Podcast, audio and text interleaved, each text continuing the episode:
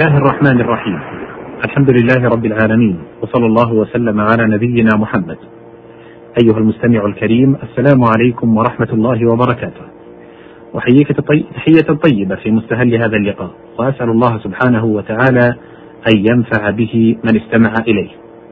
والحديث فيه عن ألفاظ من كتاب الله سبحانه وتعالى تفتقر إلى شيء من الإيضاح والبيان. نوضحها من خلال كلام العرب الفصحاء شعرا ونثرا.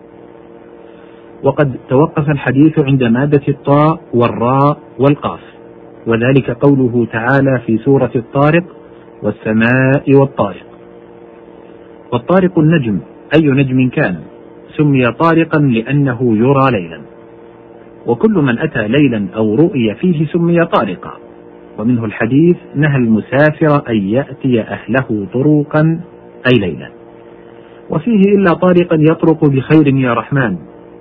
وأصله أن الطارق هو السالك للطريق سمي طارقا لأنه يطرق الأرض والسبيل برجله أي يضربها بها عند سيره.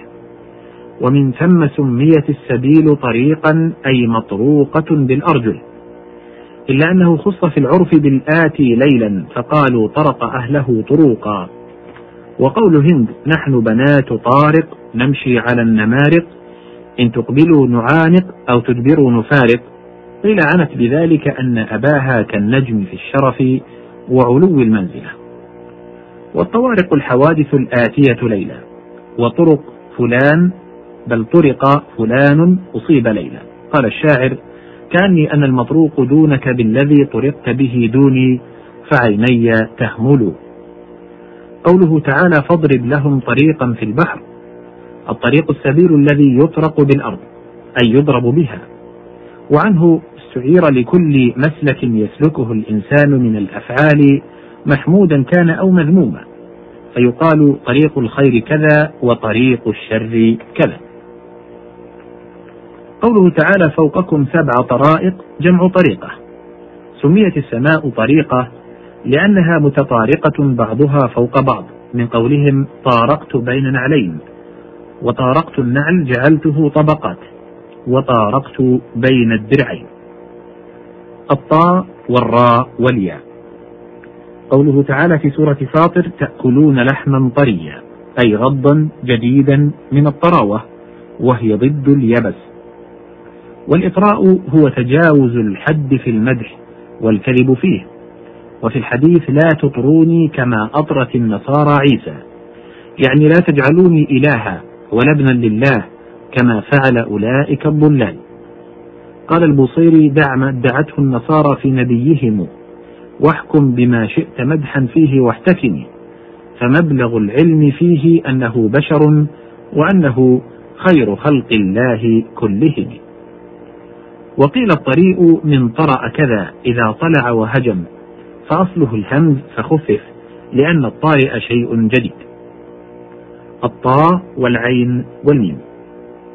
قوله تعالى في سورة الحاقة ولا يحض على طعام المسكين أي إطعامه. والطعام ما يتناول من الغذاء. واختص في عرف الشرع بالبر فيما روى أبو سعيد رضي الله عنه أن النبي صلى الله عليه وسلم أمر بصدقة الفطر صاعا من طعام أو صاعا من شعير. والطعم ما يتناول من الغذاء. قوله ومن لم يطعمه أي لم يذقه. والذوق يكون في المأكول والمشروب. وفي الحديث عن زمزم طعام طعم أي تشبع من شربها كما يشبع بالطعام. الطاء والعين والنون. قوله تعالى في سورة التوبة وطعنوا في دينكم أي عابوه وثلبوه وهو استعارة من طعنك بالرمح ونحوه. قال امرؤ القيس وليس بذي رمح فيطعنني به وليس بذي سيف وليس بنبال. فاستعير ذلك للكلام فيقال طعن في نسبه ومكن الحاكم الخصم من الطعن في الشاهد.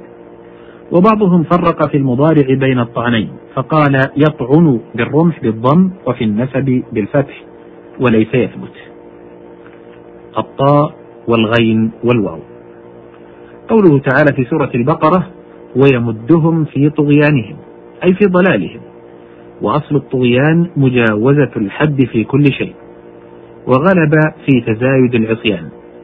قال تعالى إنا لما طغى الماء أي تزايد على حده فأهلكوا بالطاغية أي بطغيانهم فهي مصدر كالعاقبة. قال الراغب فأهلكوا بالطاغية إشارة إلى الطوفان المعبر عنه بقوله إنا لما طغى الماء وفيه نظر من حيث أن المهلك بالطاغية غير المهلك بالطوفان. قوله تعالى وقوم نوح من قبل إنهم كانوا هم أظلم وأطغى تنبيه أنهم كانوا أشد طغيانا. قوله إن الإنسان ليطغى أي يتزايد في طغيانه إذا كثر ماله. قوله كذبت ثمود بطغواها أي بطغيانها فهو مصدر كالدعوى والبلوى. قوله ما زاغ البصر وما طغى أي لم يتجاوز حده وقصده. وقوله فمن يكفر بالطاغوت قيل الطاغوت الصنم وقيل كل ما عبد من دون الله وأصل الطاغوت مصدر بني على فعلوت مبالغة كالملكوت والرغبوت. الطاء والفاء والهمزة قال تعالى في سورة التوبة يريدون أن يطفئوا نور الله بأفواههم أي ليذهبوا دين الله.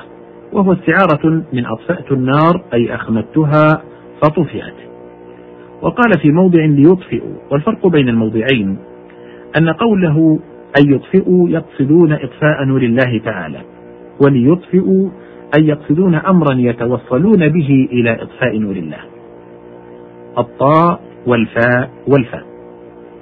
قوله تعالى في سورة المطففين ويل للمطففين هم الذين ينقصون المكيال والميزان.